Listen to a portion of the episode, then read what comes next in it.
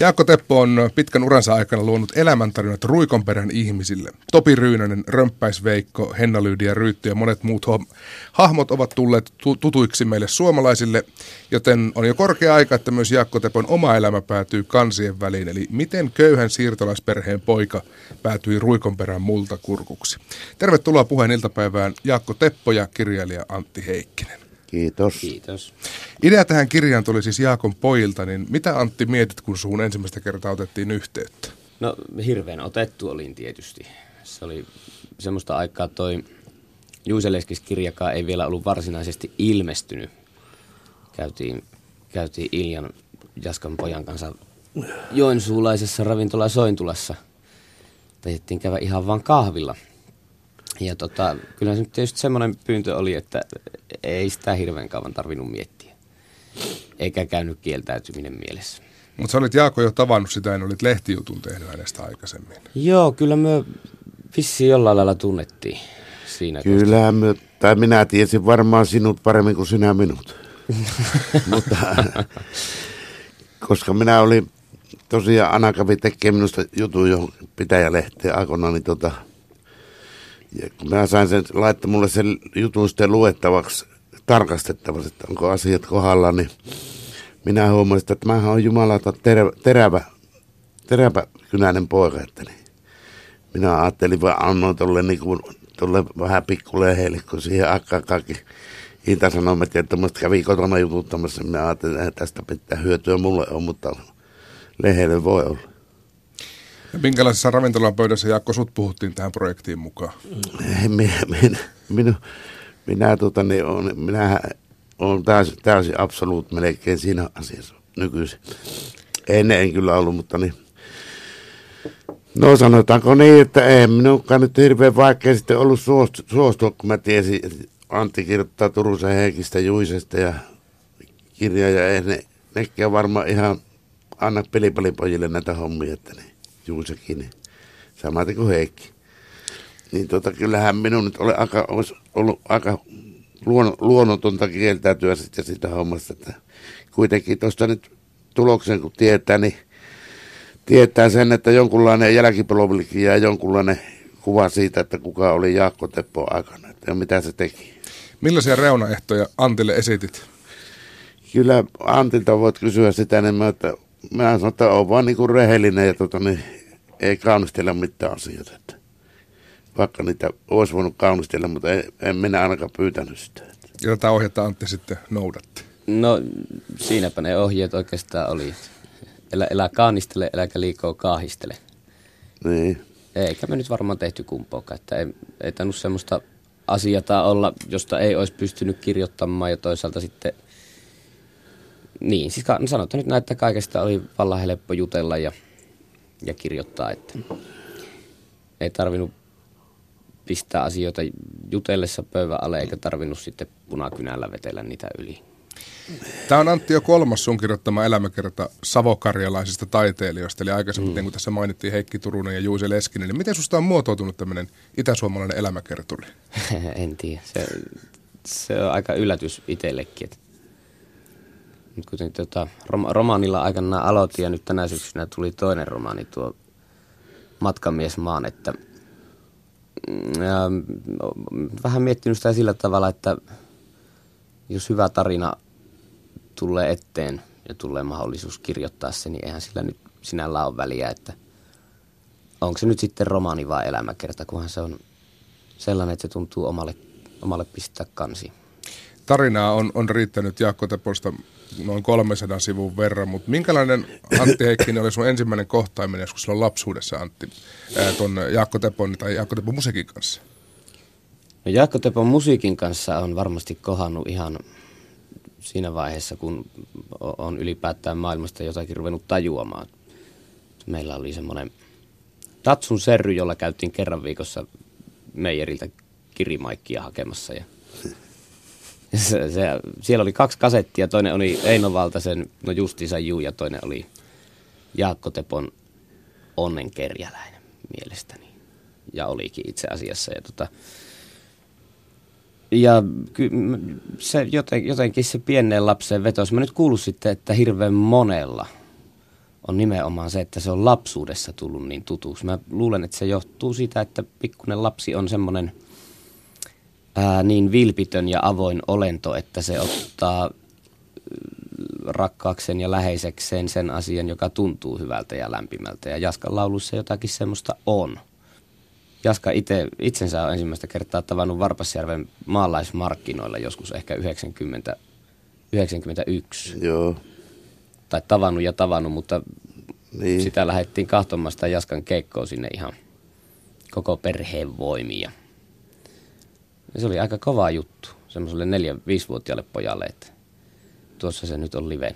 Nimikirjoitus käytiin hakemassa, mutta en mä varmaan uskaltanut sanoa sulle yhtään mitään. No enpä minä kun en muista. Niin mä vähän epäilen, että ei se Se on vähän ole se. mieleen jäänyt. Niin näitä Varpaansaven markkinoita ja siihen rinnastettavia keikkoja taisi aika paljon tulla heitettyä siihen aikaan. Niin kyllä joo. Se Varpasjärvellähän nimenomaan on se siitä mukavaksi, sitä ei ketään nimimiehiä ole, kun tosi muuta kuin Ruuna Reipas. Mm. Sen takia mukava käydä siinä. Mutta ehkä tota kasettihistoriaa, koska itselläkin on semmoinen muistikuva, että kyllä se perheen autossa se kasetti ja myöhemmin ehkä myös jopa CD-levy saattoi pyöriä, oli se, että siihen aikaan isät päätti, mitä autossa kuunnellaan. Että ei välttämättä Fröbelin palikoita laitettu soimaan, jos takapenkki niin halus, vaan Joo, kyllä Hilmalla ja. Hilmalla ja Onnilla kyllästettiin takapenkin lapset. Joo. Mutta kun sulla kerta Jaakko oli noita, siis minun ja Antin kaltaisia, kaltaisia lapsifaneja, niin, niin tiesitkö sä jo silloin, kun aktiivisesti keikkailet, että lapsetkin kuuntelee? Kyllä minä tiesin, minä, mitä minä sitten poikikin kanssa ajettiin tuolla noilla le- leirintäalueilla, kun oltiin yötä, jos asuntoauto minulla oli, niin tota, kyllä siellä joka toisesta teltasta kuulu pam pam ja joka toisesta keltasta tämä naurava kulkuri loori ha ha ha ha laulu. Että kyllä ne lapset jollain tavalla, siinä varmaan kun on se, mullakin semmoisia, käytin semmoisia lapsien kannalta ihan vielä herkkiäkin sanoja, niin kuin pieru ja tämmöinen. Se lapsa nauraa semmoisille ja kuuntelee mielellään semmoisia juttuja. Niin, niin ja Pamela-laulustakin mm. unohtuu ne viskisiepot sieltä, mutta niin. Lauletaan vasta kertosäettä, niin, niin Niin, lapsikin sen oppii. kyllä. Tuossa alussa vähän kerrot, kertasin hyvin lyhyesti, Jaakko Teppo, tätä sun historiaa, että siis köyhän siirtolaisperheen, siis karjalais-siirtolaisperheen poika päätyi Ruikonperän multakurkuksi ja kansantaiteilijaksi, niin miten paljon sua kotoa kannustettiin näihin taiteellisiin harrastuksiin? No, voidaan sanoa, että minä en ole niin kotoperäinen, kotoperäinen. Minua ei ole kotoa innostettu, nää ei lauluhommi eikä mihinkään muuhun. Ja johtuu varmaan siitä, että minä en varmasti ollut penällä kaikista terävinkynä siinä talossa. Että niin, niin, niin, että isä ei tykännyt ollenkaan lauluhommista. Äiti, äitikin aina, kun mä sitten valmistuin insinööriksi tässä välillä, niin äiti sitten aina itki sitä, että kun ei hae kunnon töitä, että tuota remua pitkin muolimata kierrettää rep, repusissa, resussa housussa, että minkälainen insinööri tuo mahtaa oikein olla. Ja minä sanoin, että kuulepas äiti, se on semmoinen homma, että mä tunnissa tiedän, on sama kuin insinööri kuukaudessa, niin en lähde insinööriin. Kääntyykö se vanhempien pää missään vaiheessa, jos vaikka ajot hienolla autolla pihaan? Tai... No meillä ei, meillä, meillä ei meidän perheessä kyllä ikinä ole sitä katsottu sitä va- va- varallisuuden merkki sitä, minkälainen autolla tulee pihaan. Että kunhan se on oma, niin se on tärkeä. Se on tärkeää. Ää, aluksi nämä keikat oli tietenkin siinä omalla kotiseudulla ja, ja tutuissa piireissä, mutta missä vaiheessa sitten laajensit keikkarintamaa kotipaikkakunnan ulkopuolella? No ainakin se oli- Kuopion kouluajat oli ainakin semmoinen No Kuopion, niin varmaan se oli melkoinen lähtökohta se Kuopion työttömien iltamatka, kun minä sinne pääsin tekemään laulun työttömyydestä ja sinne tein työttömän laulun, jonka sitten siellä paikan päällä seuraavana päivänä esitin. Kaukosen Maksi oli avustamassa kitaransoitossa, kun minä en osannut soittaa yhtään sointua vielä silloin. Niin se avusti kitaransoitossa. Niin tota. Ja sitten yksi levyyhtiön kaveri oli kuullut sen, kun oli lom- lomalla Itä-Suomessa radiosta. Ja tota, se soitti sitten, kun lomalla loppui, niin seuraava, seuraavalla viikolla sitten mulle, mulle tota, että tämä sen levyfirman mainospäällikkö itse asiassa oli minun tota, Iisalmen tuttuja. Ja Tota, se oli sille, niin se oli siltä kysynyt ja se oli sitten sanonut, että hän tuntui se Jaakko se mainosmies. Ja tota, se sitten soitti, tämä tuottaja soitti mulle, että tulee tänne Helsinkiin. Jarmo Jylhä. Jarmo Jylhä, joo. Ja se ystävyys ja kumppanuus on säilynyt ihan niistä vuosista asti. No kyllä Jarmon kanssa on tehty yhte- yhteistyötä ja sillä tavalla mä tykkään Jarmosta, se on rauhallinen tasainen mies, niin kuin minäkin. Tällä elettiin vuotta 80 tai 80 tuli Ruikonperän multakurkku, sun ensimmäinen Joo. levy kauppoihin, niin miltä se tuntui tulla Helsinkiin tekemään oikean studiomusiikkia? No kyllähän se sanotaan, että ehkä minä reagoin vähemmän siihen kuin ne varsinaiset levyyhtiömiehet. Että kun minä tulin Helsinkiin junalle, siellä oli kaiken maailman lehtimiehet ja valokuvat jo ottamassa kuvia ja kaikkea. Ne- minut oli jo tuotteistettu siinä vaiheessa varmasti. Ja oli myyty näihin lähi, Helsingin lähiympäristö ei-kauppoihin, niin kuin lihateskin päähän laulammakin. Monena päivänä jo niitä rallia, mutta minä sanoin sille markkinointimiehelle, sille päällikölle, että kuulehan se on semmoinen juttu, että Jaakko, se kun on tottunut nämä omat hommansa itse hoitamaan, niin se hommaa ne itse ne keikat ja tekee ne itse ja tähän ei väliin pääse, pääse kukaan mutta tähän minun kalenteriin niitä juttuja panemaan. Kieltäydy jyrkästi niistä sitten niistä lihatiskihommista siinä vaiheessa jo. Että kai mullakin on semmoista luonnetta, että se tuon luontekin takia vähän on joutunut kärsimäänkin että nauraa, mutta, mutta kun minä tykkään, että jos jotain tehdään, niin tehdään se rehellisesti ja tuota, niin se, että tekijäkin saa sitä jotain. Tarkoitan artistia. Niin ja jossain vaiheessa sitten päädyt sitä kitaraakin itse opettelemaan, koska kyllä hyvin tunnettu kuva on siitä, että huopahattu päässä ja pussihousut ja se akustinen kitara, joka oli vielä jotenkin omituisen mallinen. No se oli venähtänyt soittaessa, kun mä osannut kuin kolme sointua sitä ottaa.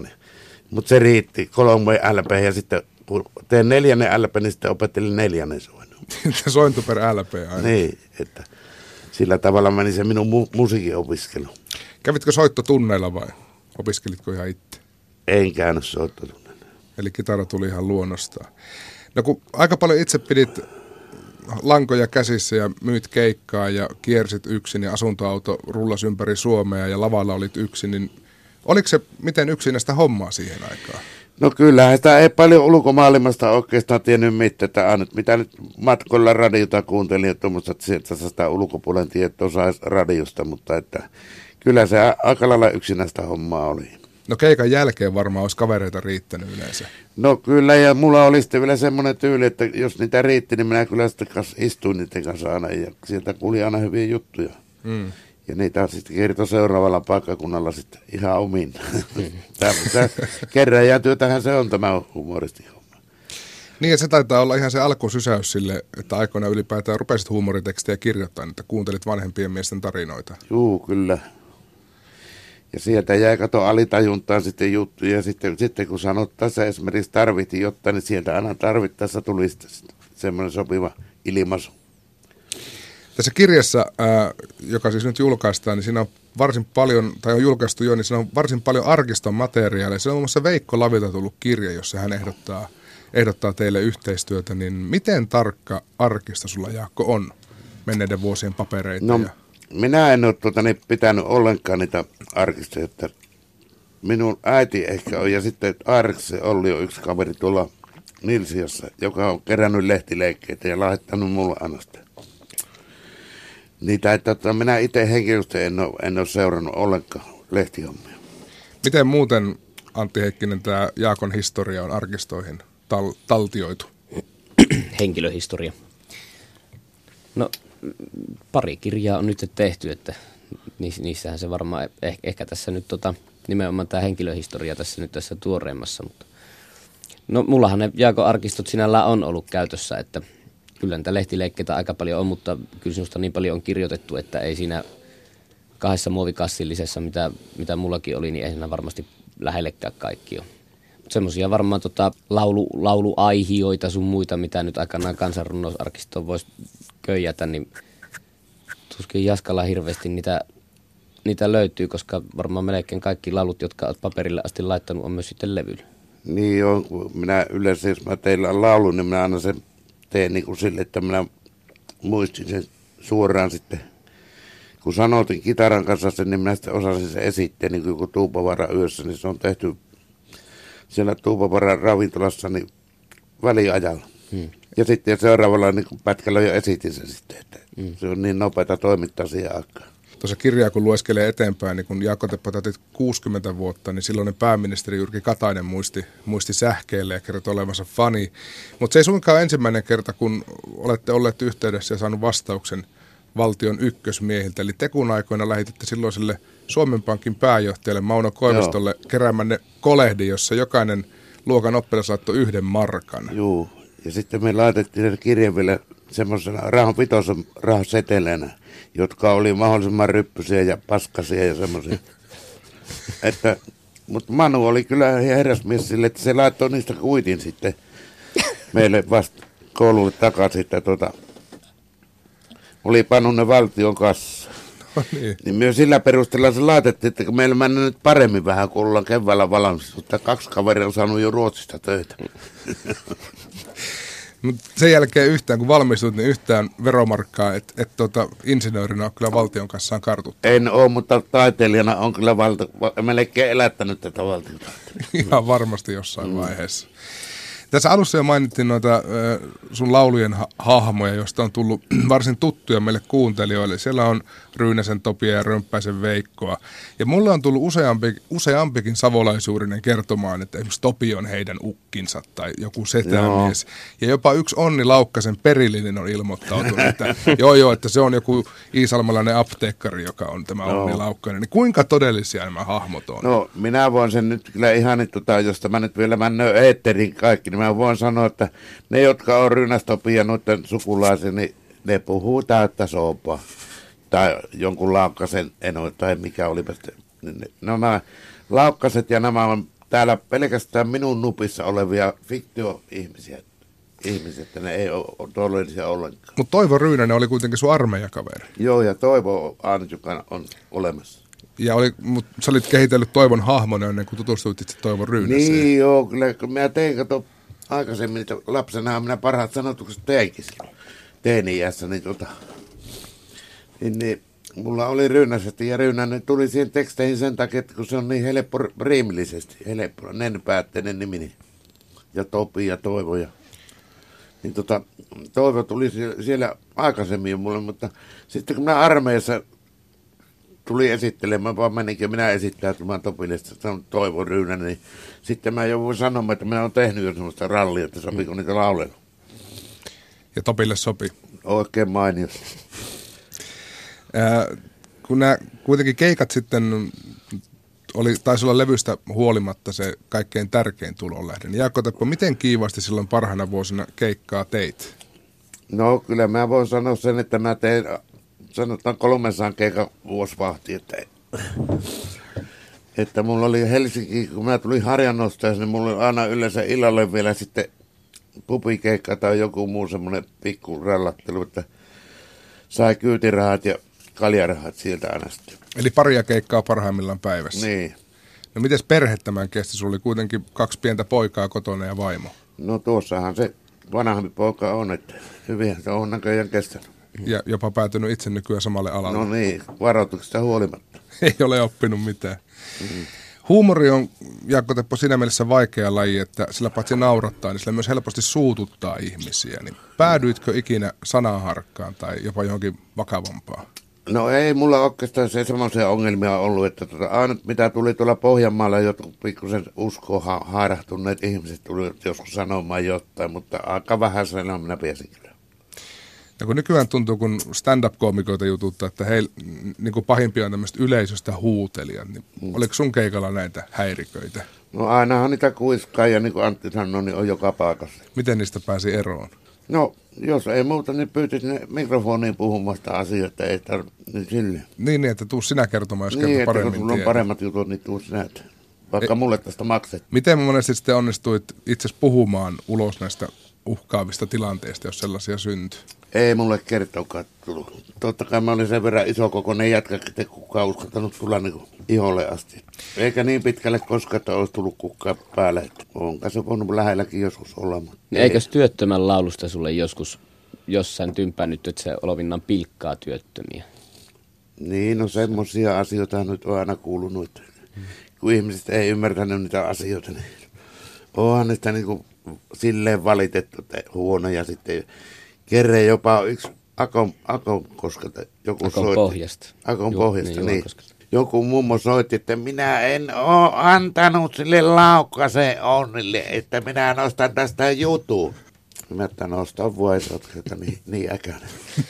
Mutta huumorin lisäksi näissä Jaakko Tepon kappaleissa, niin sulla oli monesti mukana myös aika yhteiskunnallinen ote, ja kun, kun niitä oikein lukee, niin, niin ne on varsin kantaa ottavia. Niin miten tarkkaan vielä tänä päivänä tulee seurattua päivän politiikkaa? No kyllä minä seuraan sitä, mutta nyt mulla on kyllä kynätylsyys, että minä en pysty enää, enää tota, niin, niitä tekstiä tekemään ollenkaan. Mä olen lopettanut ja jättänyt nuoremmille se tekstihomma. Niin, jossain vaiheessa kuitenkin vielä kirjoittelit lehtiin, sulla oli omia, omia palstoja siellä. No ihan vielä pari vuotta sitten oli kaupunkilehdessä Karjala Heilissä mulla aina semmoinen pakinan palsta. Mutta kun minä huomasin, että se on joka päivä aina vaan vaikeampaa se aiheen keksiminen ja kirjoittamisen, hyvien juttujen keksiminen, niin sitten minä yhtenä päivänä ajattelin, että mitäpäs minä enää tällä iällä ruppeen päätäni rasittaa. Tuommoisella turhalla, turhalla niin jutulla. Niin kuin voi nauttia vain taiteilijan Niin, niin minä nautiskelen nyt taite- taiteilijan eläkestä. Mutta kun tämä kuitenkin tätä ideaa ja, ja, ja huumoria ja vitsinpätkää syntyy, niin pääseekö se jutusta nyt nauttimaan enää ketkään muut kuin lähipiiri? Nauttimaan ja nauttimaan. Toivottavasti nyt tämän kirjan välityksellä ensin joku, joku pääsee nauttimaan siitä minun maailmasta, missä minä olen elänyt. Vaikka se nyt ei niin nautinnollista aina ole ollutkaan, mutta tuota, että ainakin tietää, mi- mitä se on ollut. Niin tässä kirjassa, sen, kun sen lukee, niin se on tavallaan niin kuin Jaakko, kertoo, ker, Jaakko Teppo kertoo itse siinä, niin Antti Heikkinen, minkälainen työ oli litteroida, eli kirjoittaa tätä Jaakon varsin värikästäkin itäsuomalaista murretta paperille? Kyllä se sitten, kun sen oikein polennon siihen löyti, niin sam- samaa murrehan meillä nyt tavallaan on, niin. mutta toisaalta sitten niissä on kyllä eroja, että Iisalmen tai Ylä-Savon murre on vähän toisenlaista, mitä puhutaan sitten Pohjois-Savossa. Vaikka se maantieteellinen matka nyt ei olekaan kuin 100 kilometriä. Jaskala on ehkä pikkusen semmoista pientä karjalaisuutta sitten matkassa siinä, mutta No sitä voi olla väkiselläkin, sitä on, on tietysti kun meikänkin siirtolaisten seassa lapsuutta sä elänyt, niin eihän se ikinä karise pois. mm, eikä tarvitse. Ja sitten toisaalta minä arvostan tuota Antti, Antti kirjoitustyyliä, että se Antti on osannut tehdä sen silleen, niin kuin se pitääkin tehdä. Ihan niin kuin minäkin olen tehnyt tätä juttupuolta, että ei, ei ruveta vientämään sitä savua oli ja mänjiä, että pysytään niin kuin rauhallisena siinä. Että se on, jos tekstinä varsinkin se on hirveän vaikea lu, lukea, jos siellä on näitä oli ja mänjiä, tämmöisiä. Niin ei se mikään murresanakirja kuitenkaan ole. No ei ole, kun tämä ei ole nimen, Eskelinen hoitaa pi- Pielonvelta sitä puolta. Ja Tuossa mainittiin jo tuo, että hyvin paljon yhteiskunnan asioita lauluissa käsittelit, niin kuinka paljon Jaakko Teppo sua kosiskeltiin politiikkaan aikoinaan? No nyt viimeis, viimeis tuota, niin tuli aika, joku sanoi Timo Soon, että ota tuo Jaakko peru, perussuomalaisten edust, e- eduskuntaehdokkaan. Timpa sanoi, että en minä voi ottaa, se on kommunisti. Väärän puolueen miehiä. Niin, että ei sovi perussuomalaisten profiiliin. Ja, Ja mit- oikeassa oli kyllä siinä. No mit, mitä jos oikeasta, oikealta aatteelta olisi kyselty, niin olisitko lähtenyt politiikkaan? Minua on kyllä kyselty joka puolueesta ihan suoraan sanottuna, niin vasemmalta lähinnä. Ja sitten joskus on oike, oikeasta puolesta mutta en lähde. Koska on vaikea arvostella semmoisia, jos itse olet päättämässä, niin eihän siinä ole mitään järkeä lähteä itse päättämistä arvostella itse. Niin, että ottaa o- omat aseensa pois. Niin. Ehkä se oli poliitikkojen semmoinen taka-ajatus, että otetaan tuo meidän riveihin, niin, niin Niin. se ei enää laula meistä ilkeästi. No en minä niin paljon niitä ole häirinyt. Niin paljon tarvinnut. Kiivaimpina vuosina sitä rahaa tuli, kirjassa puhutaan niin kuin miljoonasta markkaa aikana, että se on, sitä on tullut, mutta on sitä myös mennytkin, niin ö, miten iso virhe näin jälkikäteen lä- katsottuna oli se, että lähditte vaimos kanssa aikoinaan lehtibisnekseen ja pielysmieslehteä tekemään? No se oli se minun oikeastaan ainut, ainut oikeastaan elämä te- tehty iso virhe. Se oli, se oli aivan niin kuin älytöntä hommaa. Me tehtiin tuolla Joensuussa vaimon kanssa niitä va- leht- lehtimiesten vappulehtiä, niin tuota, niin kun minä möin sitten mainoksia Akan kaverina, niin tuota, tuntui, että se on niin helppo se mainoksen myynti, että, että tuota, niin tämähän on niin bisneshommaa varsinaisesti. Että näytti helpolta, mutta sitten kun se oma nilikkaa rupesi kopsahtamaan, niin ei sitten enää helppoa ollut. Ja sitten me mentiin varmaan pikkusen väärään paikkaan tekemään sitä lehtiä, kun me mentiin Iisalmeen. Siellä oli jo valmis Iisalmen sanomat, sitten se Töllötin lehti, joka oli se kaupunkilehti siihen aikaan siellä ilmisakeluun. Ja tota, ei sillä ollut meille sijaa sitten ollenkaan. Minun mielestä me tehtiin vähän liian kovatasosta lehteä sitten, että yritettiin, yritettiin vähän liian hyviä lehteä tehdä niin kuin Karjala Heilihan on Suomen paras kaupunkilehti, niin tota, painoasunta oli siihen ja on varmasti nytkin vielä. Niin Myökin otettiin paino, painotaloksilta se Karjalan maa ja hyvät tehtiin tietokoneella lehteä. Varmaan vies lehti Suomessa, mikä tehtiin tietokoneella. Silloin ei näitä nykyisiä koneita ollut vielä missään. Niin tota, se vaan tuli niin kalliiksi, että sitten, ja sitten mikä siinä virhe, virhe kun meikäläinen taiteilijat ei ole bisnesmiehiä. Me ollaan liian herkkiä ihmisiä huijaamaan muita.